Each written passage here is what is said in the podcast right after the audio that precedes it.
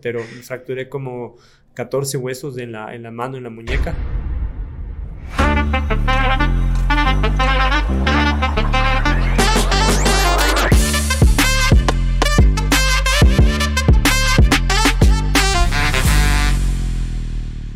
Bienvenidos a todos mis colegas emprendedores al episodio número 11 de Cagarla a Romperla, un podcast donde vas a conocer tips y herramientas que van a aportar a tu desarrollo personal y al éxito de tu negocio a través de diferentes cagadas y experiencias de grandes empresarios que le están rompiendo cada día. Mi nombre es Ricky Nicolalde y soy un emprendedor. Empezamos. Qué gusto poder estar acá a todos mis colegas emprendedores en un podcast más de cagarla, romperla.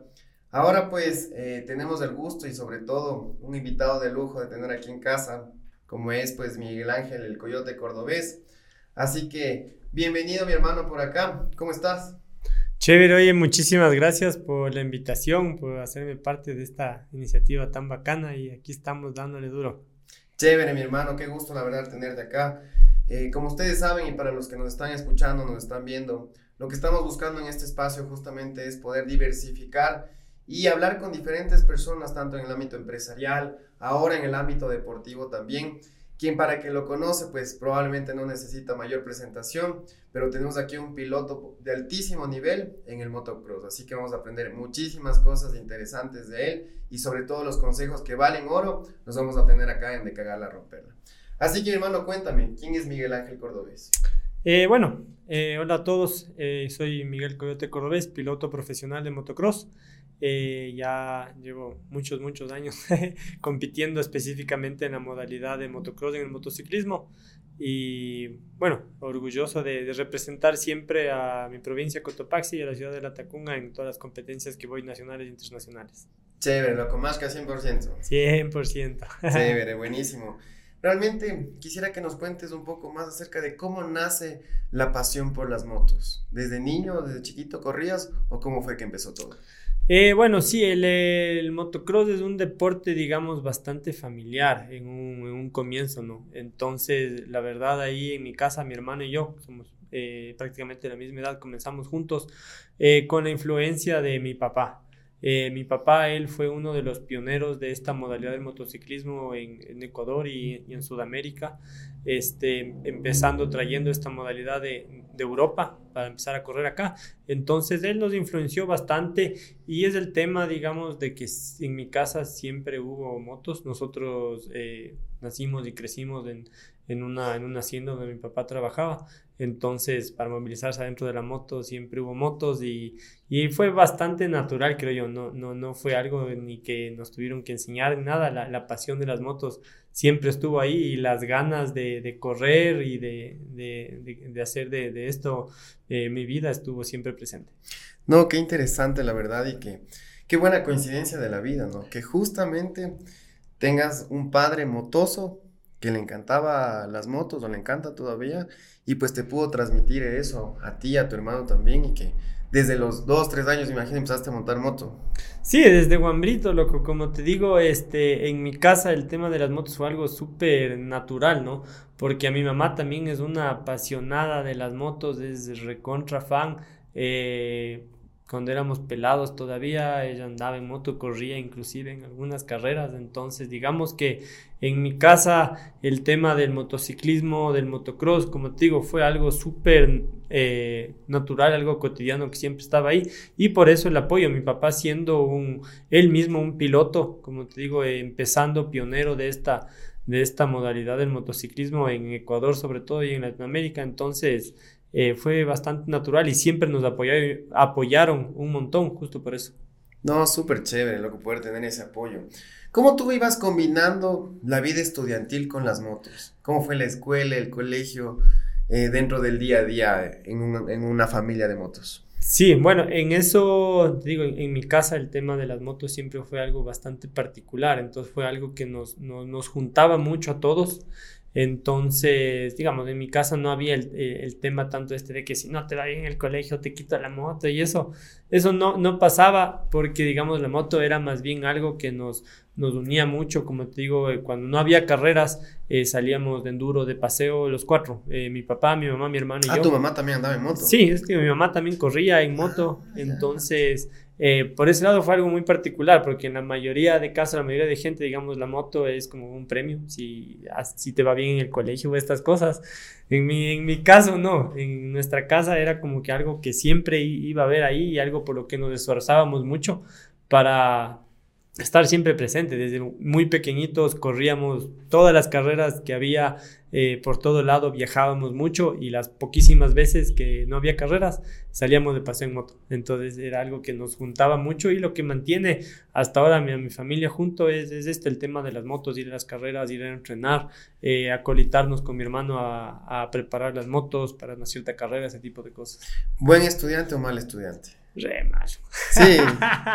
pero por dejado, eh, ajá, porque, eh, digamos, no de Guamba siempre, siempre son pilas, pero como te digo, yo siempre tuve la, la cabeza eh, muy metida en, en las motos. Eh, iba a la escuela eh, pensando en a qué horas acabo y qué voy a hacer ese día, a dónde, a dónde me moto. voy a ir, ajá, dónde me voy a ir a andar en moto. Como te digo, yo, yo vivía en una, en una finca, en una hacienda, entonces en un principio no teníamos una pista ahí, entonces simplemente me hacía yo pistas en, en, en, los llanos que mi papá ya no, no estaba utilizando en ese momento. Entonces era ese tipo de ilusiones que yo llevaba y soñaba en eso en, durante la escuela. Como te digo, eh, nunca, siempre eh, padecí mucho de no poner atención en las clases y ese tipo de cosas. Me costó mucho y avanzando más en el tema del colegio y eso mucho más. Pero fue por lo que tenía la cabeza tan enfocada en, en lo que siempre fue mi sueño, fue ser un piloto profesional de motocross. ¿Tú siempre sabías desde niño que te ibas a, a ser un profesional del motocross? ¿O lo veías de algo como algo pasajero todavía o era la emoción del momento? No, eh, eso fue algo que durante toda mi vida lo, lo tuve clarísimo. O sea, qué es lo que yo quería hacer de la vida, era ser un piloto profesional de, motocross desde siempre. Y sí, eh, cuando eres niño siempre es una ilusión y, te la crees toda y crees que, va a pasar. Conforme vas creciendo, eh, me, iba dado, me, fui dando cuenta y aprendiendo de que sí, no, no iba a ser tan fácil, sobre todo aquí en el medio, en Ecuador. Cuando yo era niño, adolescente, no existían pilotos profesionales. Eh, en, en, el caso de que, digamos, de gente que vive de correr en moto. Entonces, justo por eso, digamos, el sueño de Pelado era salir a correr en países mucho más desarrollados, donde el deporte es más grande, claro para sí. poder dedicarme a eso. ¿Cuál es la cagada más grande que de pronto le hiciste en el colegio como adolescente ahí, que uno siempre puede ser travieso, puede ser inquieto, sí. que te acuerdes? Eh, mira, así lo primero que se me viene a la mente, siempre por travieso, por eh, juguetón amiguero en la, en la escuela, ponte, estamos en la época de los trompos. Yeah. Y yo era re malo, yo soy re malo para todo. Mi única habilidad creo que es andar en moto. Entonces, por jugar con esta vaina, hijo de madre, creo que rompí cuatro o cinco vidrios en la escuela. ¿no? Chuto, o sea, Entonces, lanzabas los, los Sí, ya te ahí. digo, era malazo, más que nada el rato de lanzar, creo que le jalaba muy duro, siempre se me re regresaba ahí por esquivarla, que no me pegue a mí, ahí partía un montón de vidrios en la escuela y todo, entonces ahí igual así por, de, ya te digo, tratar de que no me cachen y eso, ahí ya después se, se armó la cagadota. no, chévere, ya poder recordar esas cosas también. Sí. Y en ello, pues, tus padres también tenían la misma visión de que tú te profesionalices en el tema del motocross, del deporte como tal, para obviamente, imagínate, eh, muchos venimos de una de una familia y de una herencia que es muy coruchupa, como se dice normalmente, ¿no? Entonces, si no estudias, puta, si no te dedicas, si no sacas 20, eres el peor del mundo y puta, tienes que ir a la universidad, graduarte y conseguir un trabajo. Es lo que normalmente pensaban nuestros papás. Pero en tu caso, ¿cómo era el apoyo ese de tu familia, de tus padres? Sí, como dices, esa es como, digamos, la, la norma que ha habido siempre, bueno, y hasta ahora sigue habiendo Así en es. muchos lugares, eh, esa es la norma y ese es el camino que te dicen que es el camino correcto. Como te digo, yo tuve la suerte, eh, considero muy afortunado, de que en mi casa siempre, como te digo, fueron súper abiertos. Este, y mi papá y mi mamá siempre me apoyaron a, seguir, eh, digamos, el sueño de lo que yo quería hacer. Obviamente, conforme vas, vas creciendo, se va poniendo más difícil y vas eh, conociendo el tipo de cosas que, que, va a requerir ser un, piloto profesional. Entonces, en, ese caso, sí me fueron formando, porque conforme seguía pasando el tiempo, seguía creciendo y yo seguía queriendo dedicarme a las motos, entonces, obviamente, ahí ellos, muy, muy claramente, mi papá de la parte deportiva, como te digo, él habiendo siempre participado, eh, la tenía súper clara de, o sea, qué es lo que tienes que hacer, cuáles son los resultados necesarios para poderte dedicar a esto. Y por el otro lado, igual, como te digo, eh, mi mamá era quien nos entrenaba. O sea, mi mamá eh, por mucho tiempo tuvo el rol de entrenador ah, para mí. Ajá, con quien yo iba a la pista. Eh, yo tuve la oportunidad igual de, de pelado de ir a, recibir cursos de formación para pilotos en el extranjero. Fuimos a Estados Unidos, vinieron acá algunos igual entrenadores de República Dominicana, de Colombia, que en su tiempo tenían mucho más nivel que nosotros aquí en Ecuador. Y quien asistía a esos cursos siempre conmigo era mi mamá, para también ella capacitarse de, de cierta manera y luego poder continuar con el trabajo de, la, de, estos cursos de aprendizaje que uno tiene. Y, qué importante, la verdad, poder tener justamente ese espacio de formación, ¿no? En donde ya implican muchos otros valores como la disciplina, la dedicación, el estar ahí concentrado, el cumplir un horario y saber que lo que lo estás haciendo justamente es para poder subir de nivel y generar resultados a la larga en las carreras que vayas teniendo. Y dentro de esto, bueno, siempre hay un factor importante dentro del deporte del motociclismo, sobre todo, que obviamente no es algo eh, muy asequible, ¿no? Siempre hay ciertas limitaciones con respecto a la adquisición de la moto, del equipo.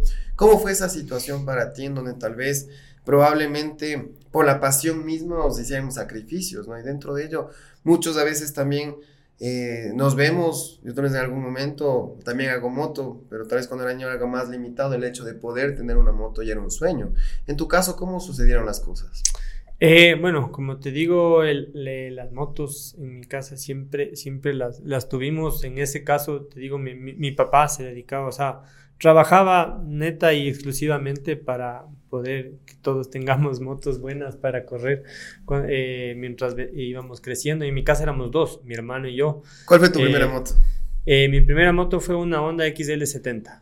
Ah, ya. Ajá. Igual la, compramos de, segunda mano, igual.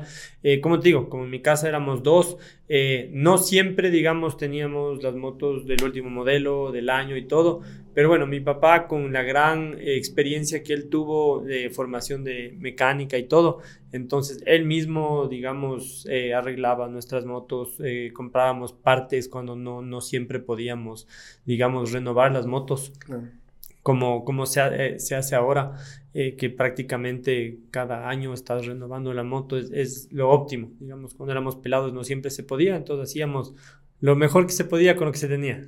No, claro que sí, por supuesto, y saber aprovechar los recursos que tenías en ese momento, las oportunidades también, y obviamente poder utilizar todo lo que se podía, ¿no? Que eso es importante. Y dentro de eso, cuéntame, ¿cómo, ¿cuál fue tu primera carrera que ganaste? ¿Cuál fue el primer podio que, que hiciste que fue bastante eh, relevante para ti? Este, bueno, la primera vez que gané una válida de un campeonato nacional de motocross fue en la, en la categoría 50. Piwis. Este, sí, eh, digamos, hace años se conocía como la categoría era la, la, la Piwi por la, la, moto característica que era la, Yamaha Piwi. Unas motos eh, pequeñitas que ni siquiera tenían cadena, se corría con cardán y eso. Hasta ahora es la misma moto. Claro. Entonces, ajá, en, en esa categoría y te digo, eh, cuando era, era pelado siempre, digamos, fuimos bastante talentosos, ¿no es cierto? Entonces creo que mi primera victoria fue en mi tercera o cuarta carrera. ¿Cuántos años tenías ahí? Vino bastante rápido, tenía cinco años. Qué bestia, chiquito. Ya ni te has de acordar bien, o sí, te, sí tienes esa eh, sensación de haber levantado tu primer trofeo. No, sí, digamos, los, esos hitos importantes siempre se quedan, pero grabados en, la mente de ahí. Hay muchas otras carreras que no me acuerdo, eh, digamos, pero esas carreras, te digo, mi, primera carrera, eh, mi primer podium en un campeonato nacional, el primer podium que hice en un latinoamericano, cuando gané el campeonato latinoamericano. Entonces son, son hitos bastante importantes de la carrera deportiva que uno siempre se acuerda. Dentro de este campeonato latinoamericano, ¿en qué país lo ganaste? En México. En México. ¿Ahí tenías cuántos años? Eh, tenía 20, em, 23 años. Ah, 23 años. ¿Y cómo fue esa experiencia? Cuéntanos un poquito de ir a latinoamericano, rodearte con los mejores de aquí de Latinoamérica y poder haber llegado a ser primero. Claro, bueno, primero digamos el sueño de ganar un campeonato latinoamericano fue algo que tuve siempre. Estuve súper cerca muchísimas veces, como te digo, desde la categoría 80, que es desde la categoría que se corre en los campeonatos latinoamericanos. Obtuve muchos terceros lugares, muchos segundos lugares. En la categoría 250 también siempre estaba segundo, tercero en, el podium peleando, pero ese primer lugar se me escapaba, se me escapaba muchas, muchas veces. ¿Por qué, ¿por qué factores crees que se te... ¿Qué faltaba de ti para haber tenido tantas veces la oportunidad de este, hacerlo? Sí, y eh, errores en las carreras eh, justamente por la, por la presión que yo ponía en, mí mismo, por desear tanto con conseguir ese título, como digo, y como fueron ya bastantes años que estuve muy cerca y no lo conseguía, cada vez pesaba más, cada vez pesaba más, cada vez pesaba más, y eso creo que me llevaba a cometer errores pendejos, errores no, no forzados en las carreras que justamente me dejaban en el podio, pero tan cerca y tan lejos a la vez, ¿no? Pero esa vez que, que, gané el latinoamericano y, y, cuando lo gané por primera vez fue ya en la categoría élite, en la categoría MX1, eh, fue en México. Entonces ese, ese latino, ese viaje fue muy particular porque fue la, la primera vez que, que, viajé a un latinoamericano únicamente con mi hermano en veces pasadas siempre viajábamos con mi papá, con un mecánico, con otra gente. En cambio, esta vez, bueno, yo fui como piloto y mi hermano fue como mi, mi, mecánico. siempre también estaba apoyándote en ese aspecto también. Eh, digamos que a partir de ahí fue cuando él fue tomando esa ruta más en su carrera ya, ya no dedicándose netamente a la competencia, sino más al tema de eh, la mecánica. Entonces, ¿Y, cómo fue la sensación de estar en el podio primero? ¿Qué se te pasaba por la mente cuando estabas ya ahí y lo conseguiste? Pucha, la sensación del deber cumplido. O sea, fue así algo como que ya, al fin, eh, eh por lo que tanto se, se, luchó, tanto se entrenó, todo el sacrificio para ir a los latinos, porque los latinos son carreras bien complicadas, el tema de el transporte de las motos, de todas las cosas es súper complejo. ¿Tú llevas tu moto o es que llegas y alquilas una moto? Sí, digamos, ahora prácticamente siempre se llega, se alquila una moto, porque el tema del transporte de las motos es complejo y súper costoso. Entonces, por el tema de costo siempre se, se prefiere conseguir, pero las motos allá, pero igual ahí siempre es como una lotería, porque no siempre se puede alquilar una moto nueva y las motos usadas que alquilas es una lotería. A veces te tocan buenas, a veces te tocan malas. ¿Y eso influye también en cómo esté preparada la moto como tal? ¿O ya a ese nivel ya existen condiciones y requerimientos técnicos que ya van de por sí? Eh, sí, digamos, eh, siempre eh, a la persona a la que tú le vas a alquilar la moto o a la empresa, al equipo, le envías ya tus requerimientos técnicos de cómo necesitas que esté la moto. El sector de la suspensión, el motor. sí, en rasgos generales se, trata de lograr eso. De ahí ponte ahora las últimas carreras. Yo he estado viajando con mi suspensión porque la suspensión es un componente súper importante y muy personalizado en las motos porque la, mi suspensión funciona básicamente solo para mí, para nadie más. Entonces, trae ahora, ponte este año que fui al campeonato latinoamericano en Venezuela, me llevé únicamente la suspensión. Allá eh, eh, recibí una moto completa, armé mi suspensión y esa es con la moto con la que corrí. No, súper chévere, interesante saber todas esas cositas que están detrás de las carreras como tal, sobre todo a nivel profesional. Y después de que ganaste ese podio, ¿qué fue lo que hiciste?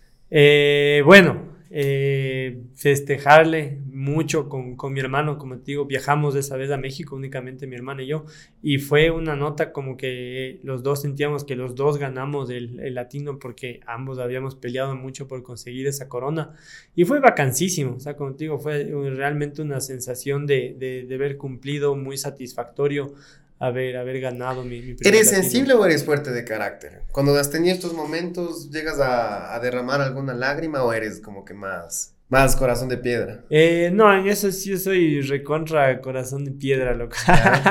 como que, ajá, no, no, como que no logro, o sea, no, no expreso mucho, ajá, no, no logro transmitir mucho, pero como te digo, yo me sentía la persona más contenta, más llena del mundo, porque era haber logrado esa corona que se me escapó tantísimas veces. Claro, claro que sí, por supuesto. Y aquí hay algo importante que siempre también te preguntas, ¿no? Y al menos cuando eres seguidor de un piloto profesional. ¿Cuántos huesos te has roto tú dentro de tu carrera deportiva? Ah, esa es una pregunta súper común Claro. eh, para alguien que se dedica al, al motociclismo, sobre todo. Cuando hablas con cualquier persona, básicamente lo primero que te preguntan es, ¿te has caído y qué te has roto, no es cierto? Sí, sí, por supuesto. Ajá, entonces como te digo, ya ni, ni siquiera me acuerdo la, la cantidad de, de lesiones que, que he tenido, la cantidad de, de- de fracturas que he tenido, no, no sé decir. Pero podría pasar muchas. Se puede decir. Eh, no creo que tantas, pero podríamos estar cerca. ¿Cuál fue la lesión más dura que tuviste? Este, mira, una lesión en la muñeca. Justamente fue una lesión en la muñeca derecha que tuve en una competencia del campeonato italiano de motocross. Entonces, la muñeca derecha es la mano con la, con la que aceleras.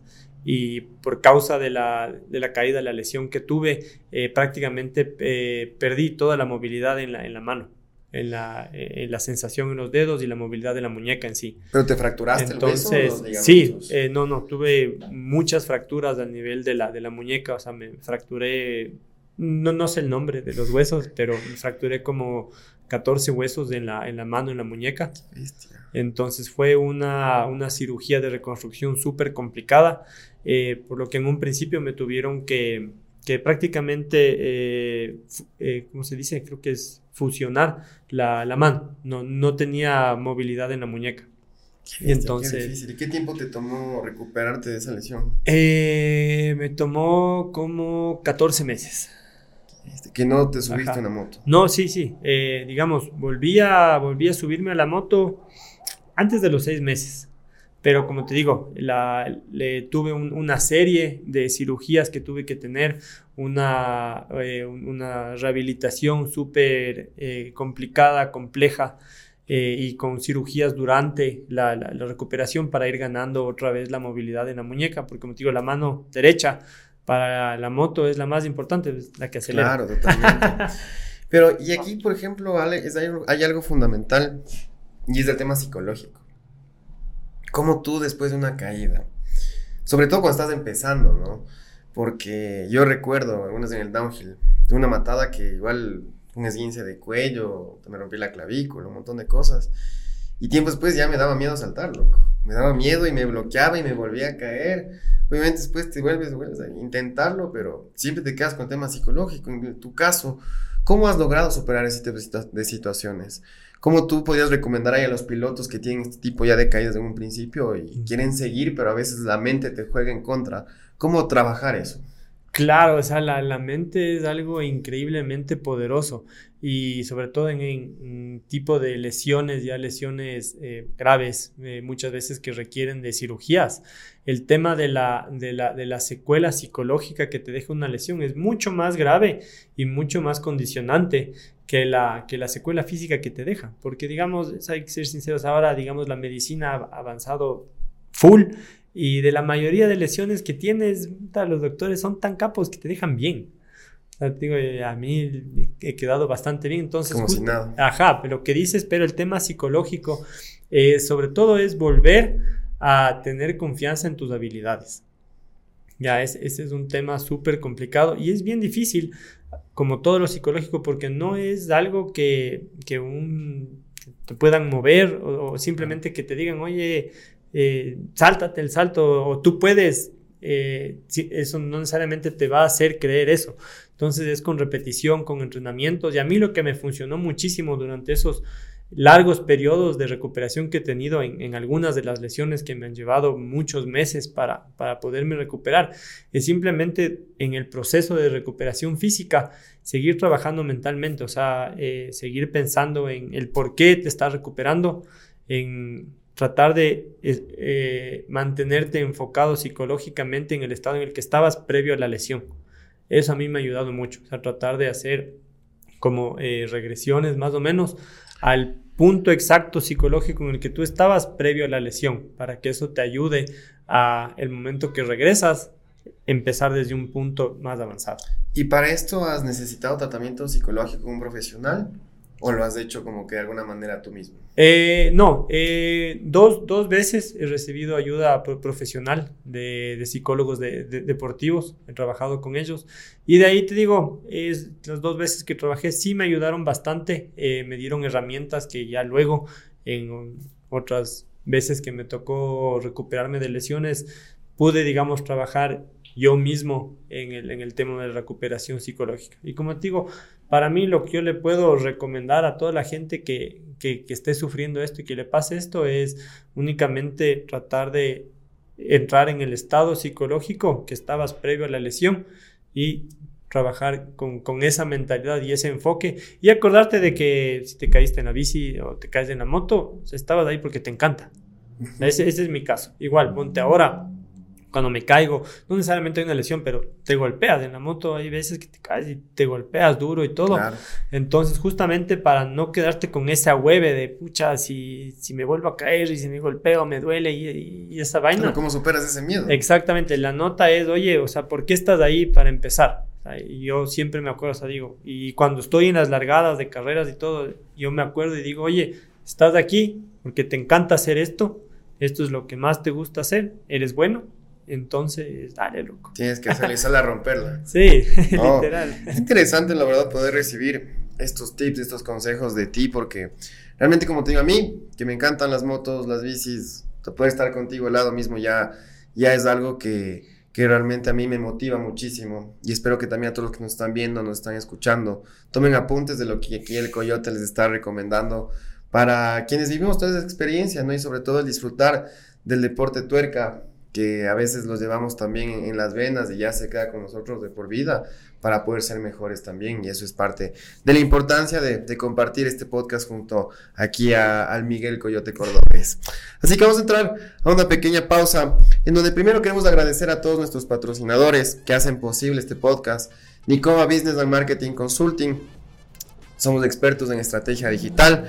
También tenemos Nicopads, repuestos y accesorios, todo para tu camionino. Y por supuesto Santo Dulce Cereal Bar. Convertimos tu cereal favorito en helado. Créeme que como deportista amateur también del, de las motos, del enduro sobre todo, no sabes lo mucho que valoro todos los consejos y esos tips que nos estás compartiendo en este momento. Para quienes eh, nos gustan las motos sobre todo y sentimos el amor por el motociclismo, créanme que realmente este podcast está espectacular realmente. Y es así pues que ahora nos vas a contar cómo es la vida de un deportista de alto rendimiento en el motocross. Bueno, es súper ordenada y bastante monótono, porque digamos el, éxito para un buen entrenamiento, una buena formación es en repetir muchas veces lo mismo hasta que casi casi perfecciones eh, las técnicas de manejo o tu preparación física. Entonces, digo, para mí todo empieza tempranito en la mañana todos los días desde bien temprano, alrededor de las 5 de la mañana, salgo a hacer mi entrenamiento en la, en la bicicleta. ¿Cuántos kilómetros recorres diarios? Eh, igual, el, para que un entrenamiento sea efectivo, no, no siempre vas a repetir la misma distancia o la misma intensidad. Entonces te digo, mis entrenamientos en la bicicleta varían entre, entre 20 hasta 50 kilómetros, más o menos. ¿Y en eso mezclas, o sea, haces bici de ruta, bici de montaña? Eh, ¿O mezclas las dos cosas? Eh, eh, no, hago únicamente bici de montaña por un tema de, de gusto mío. Digo, eh, por bastante tiempo igual entrené bastante en la, en la, bici de ruta, pero digamos, era algo netamente por el tema del beneficio que, que me daba para, para mi preparación en la moto. Ahora eh, lo complemento un poco más con el tema de la bici de montaña porque me divierte bastante. Entonces, eh, digo, ya con mis casi 30 años de, de, experiencia en el, en el, mundo de las motos, he logrado hacer un programa que para mí funciona bastante bien. Entonces, como te digo, en la, en la bici de montaña me, me, me va bastante bien, lo, logro hacer los, los, los ejercicios que debo hacer de, de, recuperación o de intervalos que se hacen en la bicicleta y más que nada tiene el, el, el postrecito encima que es que se pasa la montaña. la montaña es O sea, ¿tú sí crees que es un mito el hecho de que si es que no andas en rutera no, no vas a mejorar en tu físico o en ciertas técnicas que, que te dan esa, ese tipo de bicicleta? Sí, totalmente. En la, en la bici de ruta eh, es más fácil y digamos más efectivo el tipo de entrenamiento. Pero se puede hacer eh, con ciertas guías, ciertos parámetros en la montaña. Se puede hacer totalmente. Sin problema. Sin ningún problema. Entonces, digo, yo he tenido que adaptar muchos de los ejercicios, de los programas de entrenamiento que hago en, la bicicleta, porque casi todos están basados en una bicicleta de ruta. Pero se puede hacer. Entonces, digo, y a mí, me, a mí me funciona muchísimo. De igual manera como en el gimnasio, yo también voy al, al, gimnasio, me entreno en el gimnasio entre 3 a 5 veces por semana. O sea, tú empiezas el día a las 5, entrenas una horita, hora y media más o menos. Eh, ponle que son casi siempre un poco más, eh, pasa de las 2 horas el entrenamiento en la bici, entonces de ahí regreso. De ahí desayunas. Una buena comida. ¿Cómo es tu alimentación en la primera del día? Este, eh, bueno, digamos un desayuno normal sería un cereal con proteína, bastantes frutos secos, una, una java de huevos. y ahí con, con, queso y vegetales también, bastantes pimientos, cebollas, champiñones, ese tipo de cosas. Un buen desayuno, porque digamos ahí está la, la base toda. Igual, en la mañanita tempranito, eh, a mí no me gusta salir en ayunas. Hay mucha gente, muchos deportistas que sí les funciona ese tipo de entrenamiento. Eh, yo intenté, pero digamos que por mi metabolismo y las costumbres que yo tengo igual, no, no me funcionó. Entonces salgo comiendo algo siempre en la mañana. Un platanito, ahí sí, sí comes un... un... batido, por lo general me, me, hago un batido, ahí es la, las peleas con mi mujer porque le prendo la, la licuadora a, las 5 de la mañana. Entonces ahí se complica, pero es, es lo que uno tiene que hacer para poder salir bien, como te digo, eso funciona para mí bien. Regreso a un buen desayuno y de ahí a la pista.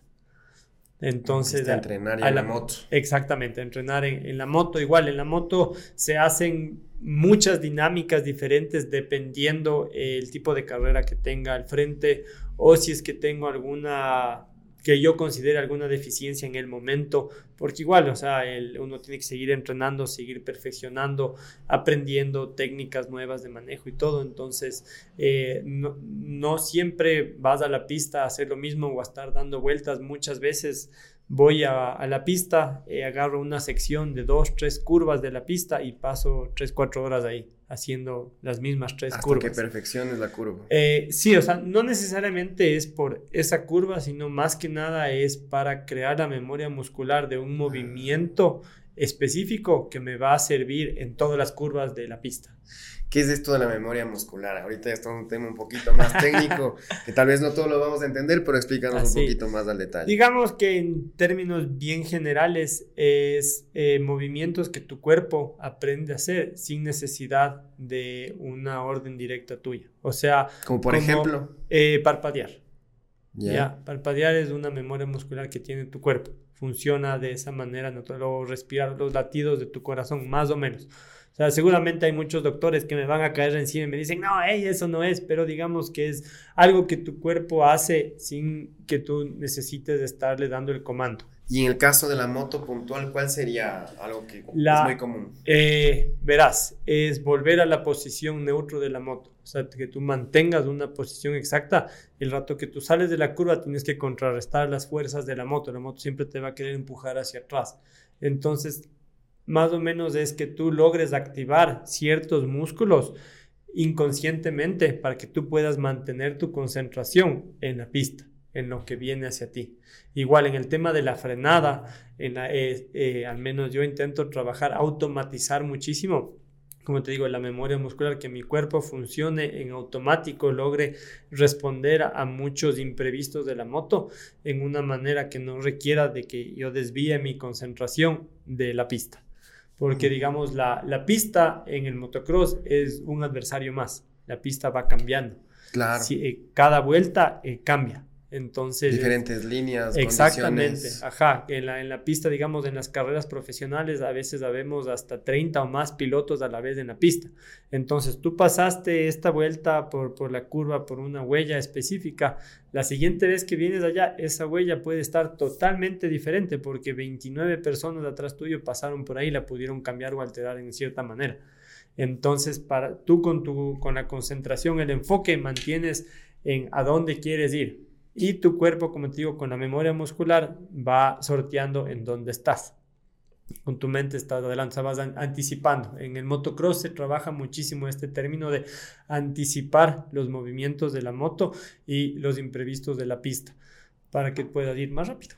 No, claro, totalmente. Todo es algo muy integral que, como tú dices, la mente también está con una eh, actitud, una buena predisposición para hacer bien las cosas. La concentración que se habla muchísimo, sobre todo en motocross. Claro. ¿Cómo tú no logras de pronto en ese momento desviarte de pensar en otras cosas? ¿Cómo trabajas en eso?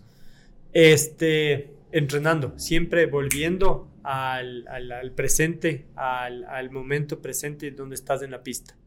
Entonces, conforme, digamos, tú vas eh, eh, mejorando tus habilidades y cada vez es más fácil que tu mente se desvíe de lo que estás haciendo porque ya eres más hábil en lo que haces, ya no, requiere tanto de tu concentración tu memoria muscular está mucho más afinada con la moto, entonces tu mente puede desviarse de lo que estás haciendo. Entonces en ese momento siempre hacer ejercicios de volver a conectar la mente al momento presente en dónde estás, a dónde vas. Y con esto llegas a sentir, por decirte, el apoyo de la gente, tu familia, cuando ellos están afuera y tratando de, apoyarte, o para ti es la, la pista al 100% y no, de, no, no te desvías de ese tipo de eh, cosas? Digamos, de, de tú poder ver a la gente es prácticamente nulo. En la moto tampoco es que vas con una visión de túnel, en la moto más bien siempre necesitas una visión muy amplia. como te digo, como cambia tanto la pista, tienes que tener una imagen bastante amplia de la pista para poder tomar las decisiones de cambiar o no de, de, de, huellas, de líneas en fracciones de segundo. Entonces, sí, más que nada sientes, sientes mucho el, el, apoyo, las barras de la gente, más que que puedas verles o escucharles en sí, pero sí se siente. Y la lectura de los, ¿cómo se dicen? Cuando te va a poner cuenta las el, el pizarrón. El sí, pizarrón. Ajá, e, eso es algo igual muy, muy, muy entrenado y por eso es en un puesto específico en la pista. ¿Todos lo tienen en el mismo punto? Eh, exactamente. Digamos, en las pistas hay, una, hay un tramo de, de pista específico en el cual eh, tu, tu, mecánico o tu entrenador, quien, quien tú tengas ahí, te va a indicar el, el, el, eh, la pizarra. Normalmente, ¿qué te ponen ahí en esos mensajes? Verás, eso depende mucho de cada piloto. Es algo súper personal. De, eh, las necesidades de cada piloto son totalmente diferentes. En mi caso, yo manejo mucho eh, mi tiempo vigente de vuelta. O sea, qué tiempo hice esa vuelta, la posición en la que estoy, la diferencia que tengo con mis inmediatos competidores, sea adelante, sea atrás, y el tiempo que falta de la carrera. Muchas veces he visto también en los pizarrones que les dicen cabeza, como que cabeza. Sí. Y eso es para cuidar el, el puesto a qué hace referencia más o menos. De Como te digo, eso puede tener un sin número de, de, conceptos de, poner al piloto. Exactamente, de significados. Entonces, como te digo, eso es algo muy personal. Ah, eh, yo en mi pizarra no manejo ese, ese, ese comando en específico, pero tengo, eh, digamos, señas similares, algo que ponte si es que la persona que te está ayudando es del pitbull, siempre son gente, gente que está digamos, muy, eh, tienen muchos conocimientos y te acompaña a entrenar siempre. O en mi caso, casi siempre está mi, eh, mi papá o mi mujer, o, o en el caso del team manager del equipo al que yo pertenezco. Ya, entonces gente que te conoce, que te acompaña a entrenar y puede verte si te estás desviando mentalmente de la carrera, justamente ahí vas de esa cabeza, ahí conéctate otra vez a la, a la, carrera o ahí te pueden ayudar si es que hay algún cambio de líneas. Ahí ya te digo, hay, hay comandos específicos en el que te pueden indicar, oye, mira, en la curva 4 toma una línea diferente, está funcionando otra línea o el salto 8 tal persona lo está haciendo diferente. Obviamente no puedes escribir todo eso, se maneja con, con comandos, específicos. Exactamente. Es un lenguaje. Chévere, súper interesante conocer eso también. Y una vez que terminas tus dos, tres horas de enterramiento, vas al almuerzo. Claro. ¿Cuál es tu comida de almuerzo? Buena comida. Eh, por lo general, un buen filete de pollo eh, con quinoa y hasta ensalada. Ya, quinoa, o sea, arroz casi no comes. Eh, sí, eso es algo más personal. Ajá, digamos, yo, yo prefiero ahí, digamos que las características nutricionales de la quinoa son más favorables que, que el arroz y a mí me gusta más. Entonces, ah, ajá. Interesante. Ajá, igual, bueno, la sopa también eso. A ah, la sopita sí comes Me gusta bastante de ley, ajá, bastantes sopitas de, de, vegetales y todo, o sea, digamos, comida bastante sana y, que, y que te sacie también. ¿Tú mismo cocinas o tu esposa? No, para nada, yo quemo el arroz. quemo el agua. Tienes la fortuna que tu esposa te ayuda en la cocina. Sí, sí, ella es una, una crack para, para, para, cocinar. Igual cuento con, con, con la ayuda de, de una nutricionista entonces que nos, nos guía bastante en, en las tablas de, de, qué consumir, cuánto consumir y todo. Entonces eso es algo, digamos, que ya complementas muchísimo en el tema. ¿Y en la tarde qué, a, qué, a qué entrenamiento dedicas o ya descansas? Eh, no, en la tarde ya te digo, voy al, al entrenamiento físico, yo estoy haciendo CrossFit ya cerca, cerca de cinco años. Entonces entreno aquí en, en el CrossFit 593, aquí en Atacunga. Entonces es algo, como te digo, igual hay, hay muchas maneras, hay gente que el gimnasio, digamos, llamémosle convencional, le funciona muy bien. A mí el tipo de entrenamientos más funcionales, más dinámicos que se hacen en el CrossFit me ha funcionado muchísimo y creo que acompaña eh, mejor que cualquier otra cosa el tema de para las motos. Pero como te digo, eso es algo bastante personal. Eh, hay mucha gente a la que no le ha funcionado. A mí en lo personal sí me funciona y lo recomiendo bastante por lo dinámico que es. Hay en cambio el mito de que tal vez en el CrossFit te puedes lesionar más fácilmente. Pero esto tal vez puede ser debido a técnica, al mal asesoramiento. Y yo creo que 100%. Eh, técnica y mal asesoramiento es como la moto. En la moto es lo mismo. Si tienes una mala técnica y la persona que te está enseñando, porque cuando vas al CrossFit te estás aprendiendo, simplemente dice, oye, acelera. Vas a salir acelerando, te vas a caer, te vas a golpear, te vas a lesionar. Eh, yo creo que eso es lo mismo.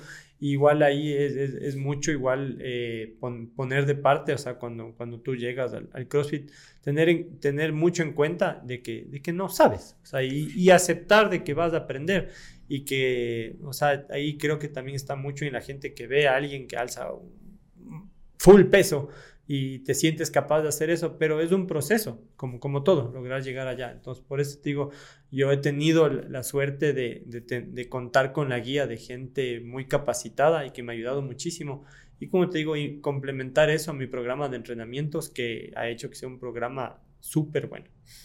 En la noche, igual comes full o ya no tanto. Buena comida también. la comida es fundamental. Fundamental. Para tener fuerza, energía. Sí, o sea, como te digo, yo creo que, digamos, el, el, el pilar para un deportista de alto rendimiento o atletas profesionales en cualquier deporte, yo creo que el, lo principal es el descanso, la recuperación.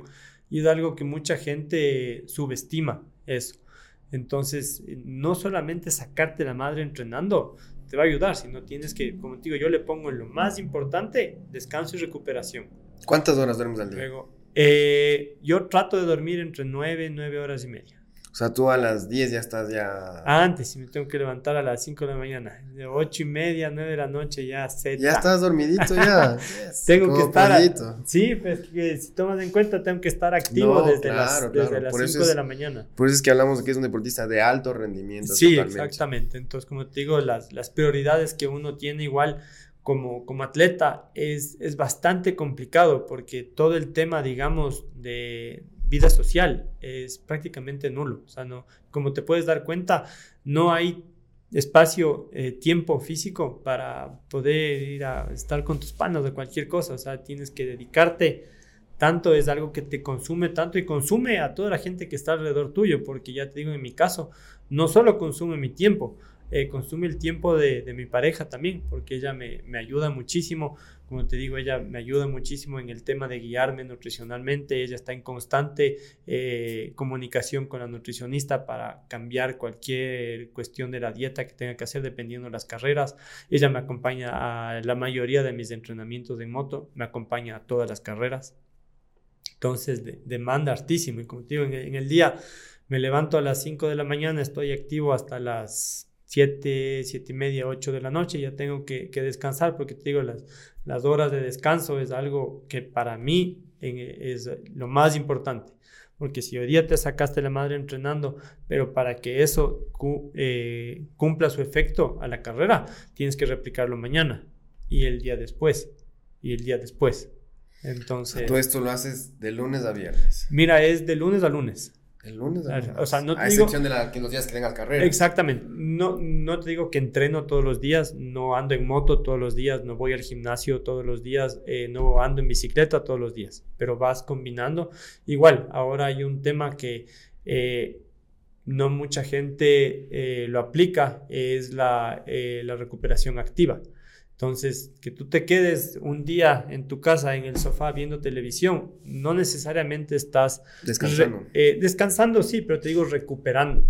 Porque igual lo que yo he llegado a entender es que descansar y recuperarte no siempre están juntos. El tema es lograr combinar los dos, que tú descanses, recuperes, tu cuerpo se regenere para que el día siguiente estés fuerte y puedas seguir con, con, los entrenamientos. Entonces igual yo dedico, trato, depende la intensidad de los entrenamientos. Siempre trato de tener uno cuando es bien, bien intenso, hasta dos días dedicados 100% a la recuperación. Pero eso no quiere decir que va a estar en la casa haciendo nada. Salgo a andar en bicicleta con, digo, salgo con el cardiofrecuencímetro, sales en una frecuencia cardíaca específica en la cual te va a ayudar a recuperar y regenerar más que si estás en la casa haciendo nada. Te digo, yo también hago mucho yoga, practico yoga para el tema de recuperación, estiramiento, mantener el cuerpo flexible, te ayuda mucho con la respiración, la concentración, puedes entrenar en eso también. qué interesante, la verdad. yo voy guardando todos estos tips aquí que, que realmente te cambian la forma de ver el deporte y la preparación que realmente debes tener para lograr tener éxito, ¿no? Y sobre todo tener esa recompensa. Como dice el dicho, a grandes sacrificios, grandes recompensas. Y realmente creo que, que estar a ese nivel es, que es bastante exigente, pues no es para menos, ¿no? Todo lo que tú nos estás comentando en este momento.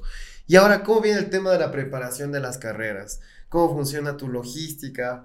¿Cómo, cómo empiezas ya en, la, en el, calendario, la planificación de, de cada una de tus carreras? Claro, bueno, eso un poco depende más o menos de qué carrera sea, pero digamos, hablemos de una carrera importante, una válida del campeonato nacional de motocross. Entonces, siempre, digamos, el viaje, por lo general, realizamos el día jueves, eh, se viaja a la ciudad en la que se va, se va a correr el fin de semana, porque digamos cómo está funcionando ahora el campeonato nacional. El día viernes, digamos, son los entrenamientos libres. El día sábado eh, para las categorías de los niños y de los mayores. Ellos ya corren el día sábado.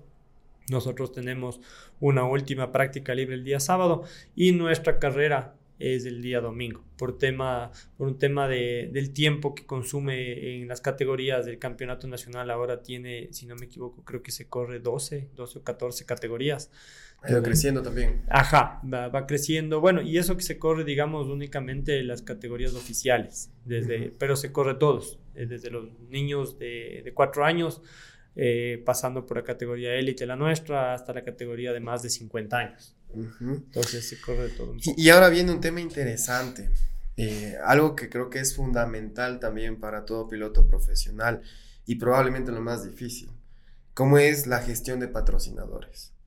¿Cómo tú, eh, empezando, ¿no? Desde, desde tus primeros pasos dentro del motociclismo, ¿cómo empezaste a, generar patrocinadores que confíen en ti?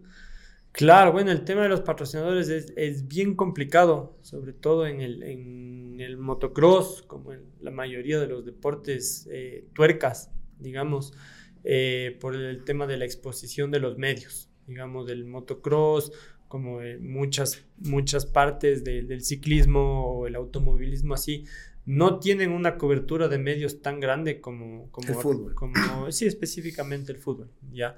Entonces, es muy difícil competir con, contra esa, ese tipo de deportes en el tema de, de patrocinios, porque al final es, es competencia. Entonces, las empresas que, que patrocinan a, al deportes como, como el motocross son que de cierta manera están directamente involucrados o la persona a la cabeza de esa empresa es apasionada del deporte. Entonces, ahí primero es tener, digamos, una, una carpeta bien, bien formada de, con tu currículum, todas tus cosas y sobre todo tener una idea muy clara de eh, para qué te va a servir ese patrocinio y qué es lo que vas a hacer con ese patrocinio. Porque eso sí creo que mucha gente, de, al menos desde mi deporte, que va a pedir patrocinios, eh, simplemente vas a pedir ayuda, pero no, no, no sabes explicar como que para qué. Entonces eso es como que algo que sí les recomendaría a la gente que va a pedir un patrocinio para motocross, a que tengan bien claro qué carreras vas a hacer, de qué manera vas a hacer, para que de igual manera tengas claro eh, el presupuesto. exactamente, qué es lo que le vas a vender y, qué es lo que necesitas recibir a cambio de eso. No, y para que ustedes también se den cuenta, amigos, eh, realmente el tema de ser piloto no solamente viene en la dedicación, en el entrenamiento, en estar en las carreras, sino también en el apoyo económico que tú necesitas para poder también mantener ese ritmo. Muchas ocasiones ni siquiera el Estado te apoya. Y obviamente a quien recurres es justamente a la empresa privada. Y aquí el hecho importante también de marketearte correctamente, en donde sepas venderte como piloto, tengas una marca desarrollada, que eso es fundamental, y sobre todo presentes un proyecto muy bien establecido de manera semestral o anual y saber colocar correctamente a la marca que te va a patrocinar para que ésta justamente tenga el beneficio de la exposición, el posicionamiento, que es lo que generalmente se vende y más aún cuando tienes la posibilidad de correr fuera. Así que partiendo de ello, eh, ¿cómo tú has ido evolucionando en el manejo de tu marca personal?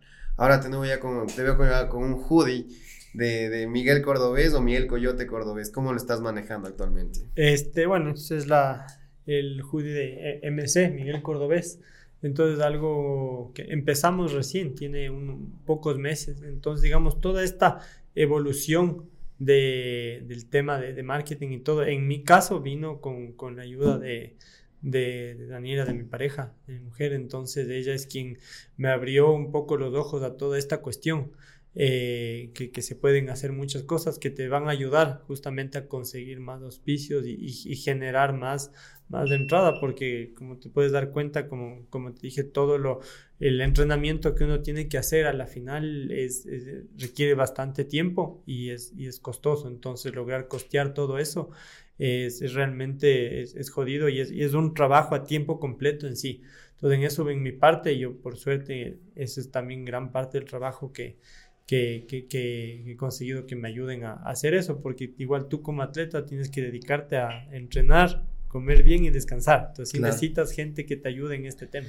Ahora, dentro de ello, algo que me llama mucho la atención es que también estás utilizando mucho el color morado, ¿sí? Entonces, por ejemplo, acá en Nico también tenemos mucho el color morado y es parte de mi marca personal también. ¿Qué representa para ti este color? Este, bueno, desde Wambra fue un color que me, me encanta, eh, prácticamente diría mi, mi, color favorito podría ser. Y no sé, siempre, siempre me gustó. Y en el, en el tema del motocross ahorita, es algo que, digamos, ya eh, me identifica a mí. Como te digo, este tipo de prendas en la pista, eh, ya sabes, esto es, soy yo, es alguien que está conmigo. Entonces, algo, algo súper chévere que ya he logrado que se identifique netamente con, conmigo. No, chévere. En lo personal, en cambio, para mí el morado, el morado y el amarillo son mis colores favoritos, ¿sí? Y siempre los tenemos aquí muy presentes, yo sobre todo. Pero para mí siempre está ligado el tema de la prosperidad y la abundancia yo también tengo algo de espiritualidad muy, muy, muy ligado hacia mi, hacia mi ser y para mí está muy ligado a eso, entonces son, es algo que me empodera muchísimo y por eso es que siempre trato también de, de utilizarlo y los logos, los colores del logo de cagarla romperla también es morado con amarillo. Ahí estamos en tema entonces. Sí, sí, sí, por supuesto que sí. Vamos a conocer ahora una historia súper eh, interesante que sobre todo para quienes somos ecuatorianos y tenemos aquí en el pecho al Ecuador, el Coyote tuvo una representación interesante en Italia. Tal vez quienes no sabían hoy van a conocer más de cerca esa historia. Así que cuéntanos cómo fue tu experiencia, cómo, cómo surgió esa oportunidad de haberte ido fuera del país.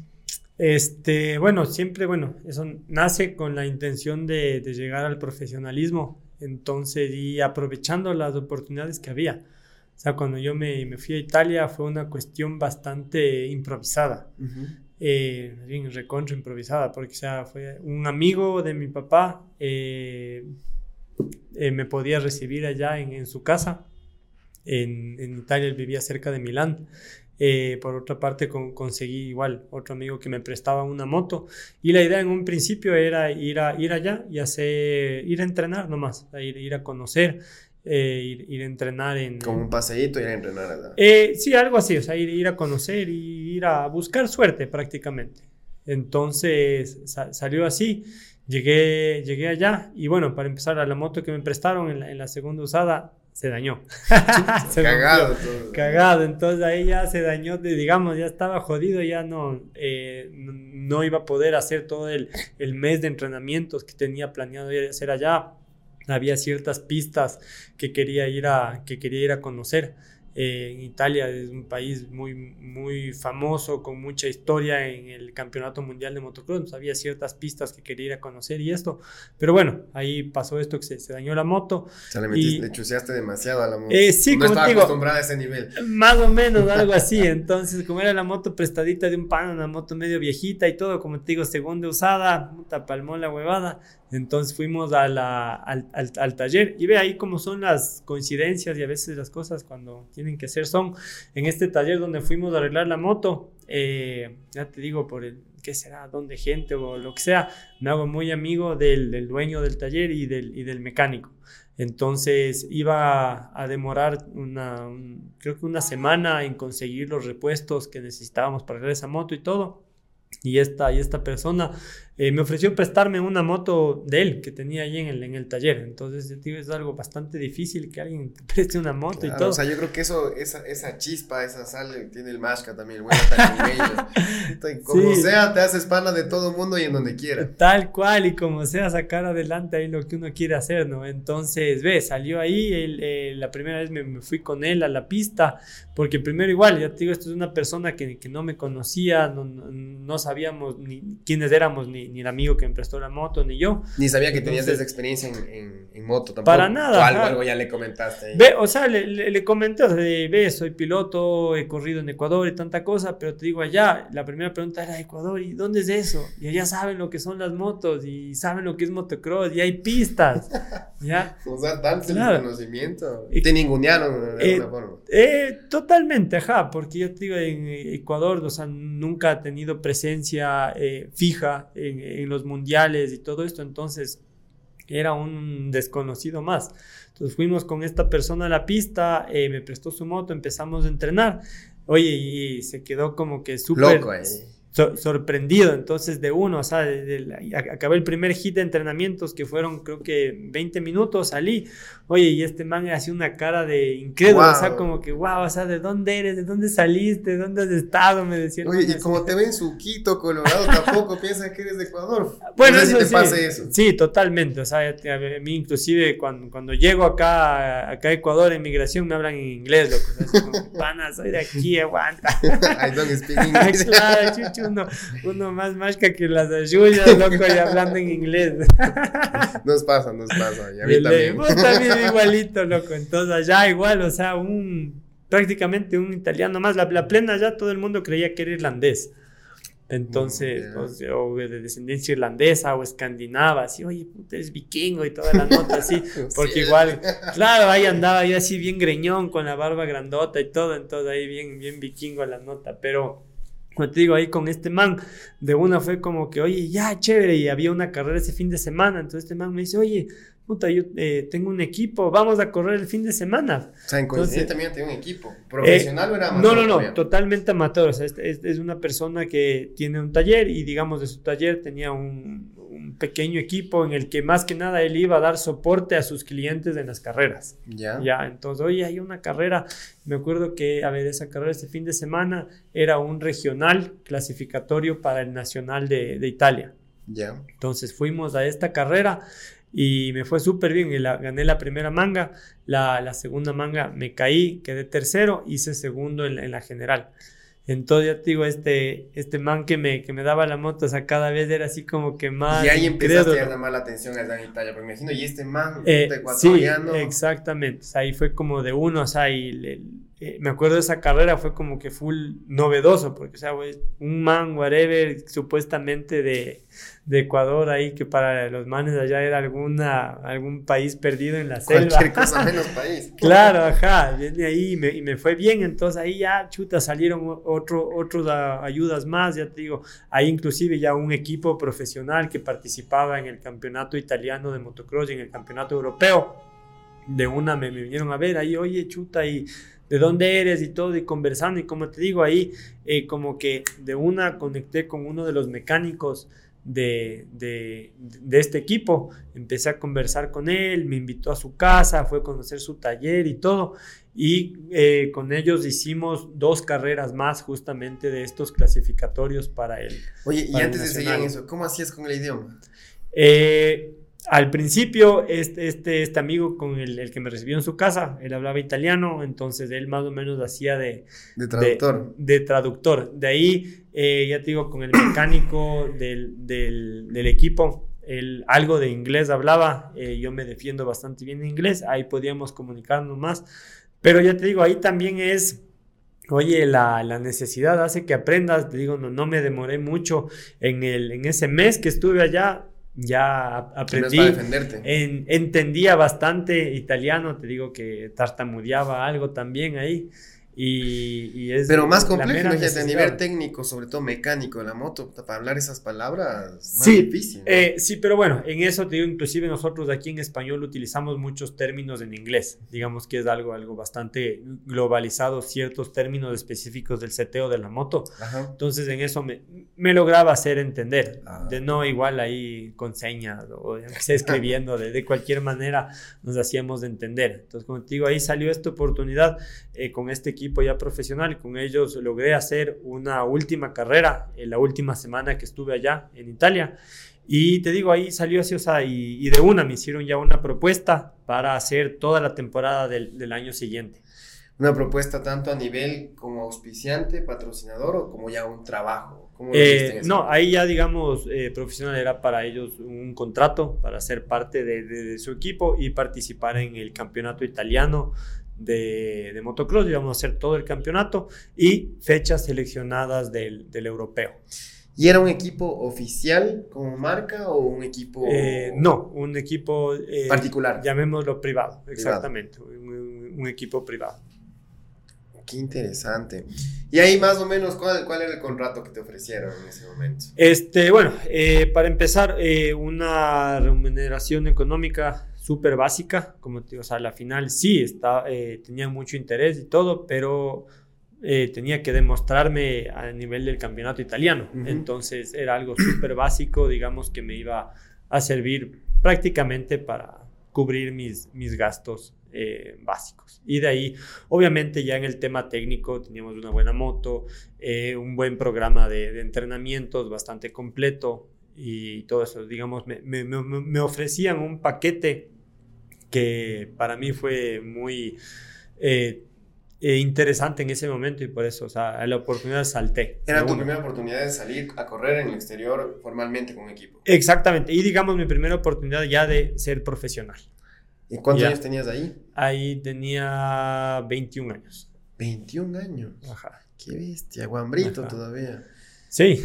¿Lo pensaste? ¿Hablaste con tu familia o tu decisión fue rotunda así de una? No, de una. Ahí, sí. O sea, el, ¿qué chuchas dijiste ahí? No o importa. sea, verás, no, no tanto al, al qué chuchas porque ya, ya iba, o sea, esa era la meta. O sea, eso es lo o sea, que, ibas enfocado es, en eso. Eso es lo que iba a conseguir. Y de igual manera, para yo irme de aquí, eh, o sea, el rato que yo me iba, eh, conversé, digamos, una conversación que ya tuve previamente con mi papá, con mi mamá, con, con, la familia. O sea, me estoy yendo porque quiero conseguir ser profesional. Aquí no, no, no se podía, aquí en Ecuador en ese momento. Entonces salí a buscar suerte allá. O sea, era como ir a conseguir el, el, sueño americano, como diríamos eh, popularmente. Exactamente. A nivel de motocross. A nivel de motocross, exactamente. Entonces, como te digo, fui allá, se dio la oportunidad y, o sea, el rato que una oportunidad así te llega de uno, o sea, ya de una. Pero qué, vamos, qué bacán, loco. Yo ¿Cuándo empiezo? Te voy imaginando como una película tu vida, más o menos. Como esta de la, la película mexicana, donde siempre habla de motocross de los dos hermanos. Eh. Es que el que no se cae es porque no se sube. Eh, exactamente. Frase, entonces que van Ajá. viajando y consigues el, el, el, equipo en Estados Unidos, puta, le voy igualazo, loco. Eh, me transmite tal cual a a esos momentos y, y, créeme que lo siento como que fueran míos también, por la pasión que sentimos por las motos. ¿Y de ahí cómo te fue esta temporada? O sea, de ahí, ¿cuál? Empezamos, eh, digamos, esto fue más o menos, digamos, en septiembre, septiembre, octubre de, del año previo. Entonces firmé el contrato, todo, obviamente regresé a, acá a Ecuador para realizar todo el, el, trámite burocrático de visas, permisos de, de estadía, para quedarme allá, eh, legalizar el contrato y, toda esa nota en las embajadas de aquí, que es un camellazo, o sea, todos esos trasfondos que no son nada chéveres. Claro, todo el tema burocrático. Exactamente. Demorado y toda la Ajá, demorado, todo, entonces inclusive por eso se demoró, llegué tarde allá, yo tenía que estar ya, digamos, en, en Italia fijo desde el mes de febrero porque allá el invierno, sobre todo al norte, cerca de Milán, que es en donde tenía sede el equipo, el invierno es bastante fuerte. Entonces esos meses es bien difícil de, de, entrenar. Entonces yo tenía programado llegar en, en, los primeros días de febrero por todo el tema de, de papeles y huevadas de esas. Yo llegué en abril, llegué dos meses tarde. Entonces esos dos meses prácticamente era la pretemporada que iba a ser. Eh, no la pudimos hacer. Pero te estabas preparando aquí igual. Eh, sí, pero ya te digo, ahí ya entras en el tema de que, bueno, aquí yo ya no tenía moto, ya no compré una moto para, para ese año. Yo aquí algo entrenaba en la moto de mi hermano, mi hermano aquí corría en Yamaha. Entonces, si bien todas las motos tienen dos llantas y un acelerador, no es lo mismo. Entonces, el rato que, que, llegué allá, tuve que hacer todo un proceso para acostumbrarme a la moto y de ahí hacer el trabajo que hacen los equipos profesionales, que es de, de, setear, de personalizar la moto, o sea, de cómo quieres la suspensión, cómo quieres los frenos. ¿Tenías una o dos motos a tu disposición ahí? Eh, mira, ya en estos equipos nosotros ahí teníamos tres motos a disposición. tres motos. Entonces, seteadas igualitas. Eh, básicamente, ¿cómo se maneja? Eh, tienes una moto de, de, carreras. Oficial. Ya, una, ajá, una moto de carreras y dos motos que rotas para entrenar. Ya, ¿cómo se hace la cantidad de horas de, que, utilizas en las motos. Por eso, digamos, lo ideal es usarlas de, de, esta manera. Y la moto de carrera siempre es bastante más performante, tiene muchas más piezas de, carreras que las dos motos de entrenar. Obviamente piezas que, que, duran menos, pero que tienen un performance mucho mayor. Claro. Entonces esa moto es, es más rápida, es más potente. La suspensión es exactamente lo mismo. Y digamos, el tema de, ciclística, el volante, los frenos, todo eso tiene que ser, son clones. O sea, son tres clones, solamente que la otra, el motor es mucho más fuerte. ¿Y ese desafío cómo lo empezaste a sentir? ¿El nivel competitivo era el mismo que en Ecuador? ¿Era más cagado? ¿Cómo era la cosa?